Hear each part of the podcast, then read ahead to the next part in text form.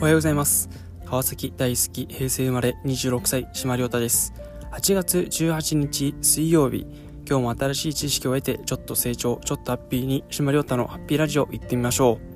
う。今回は酸素ステーションについてです。今回話されている酸素ステーションとは新型コロナに感染し呼吸に異変の生じた自宅療養者に酸素を投与する場所とされています。東京都では渋谷区の旧国立児童館に大規模な酸素ステーションが設置され130床が用意されました。21日から運用される見込みとなっています。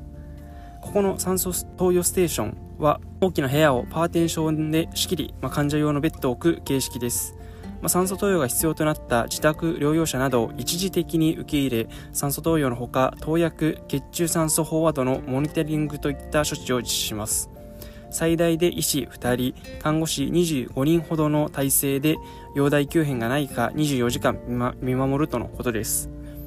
神奈川県では16日時点で重症病床の使用率は9割を超え大変危機的な状況に直面しています神奈川県の酸素ステーションでは医師が入院と酸素吸入が必要と判断したが入院先が見つからない患者を一時的に受け入れ24時間体制で酸素投与を行っています。患者の中には重症化の目安となる血液中の酸素飽和度の人もいます。ただ気をつけなきゃいけないのはこの酸素ステーションについての考え方です。専門家によるともともとは命をつなぐための応急的なものだと言われています。やらなかったらすぐ死んでしまう。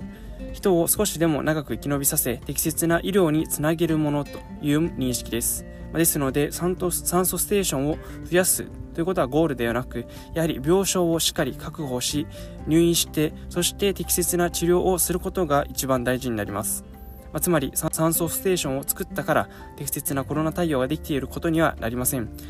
ま、さらに対策を打っていかなければなりません、まあ、そのような認識の上で、ま引き続き、ま個人の感染防止対策も徹底していく必要もありますまそのあたりのリスクコミュニケーションについてもしっかり行っていってほしいなというふうに思います。皆様からのご意見もお寄せください。まあ、少しでもためになったなと思っていただけたら幸いです。ご視聴ありがとうございました。島亮太でした。今日も元気にいってらっしゃい。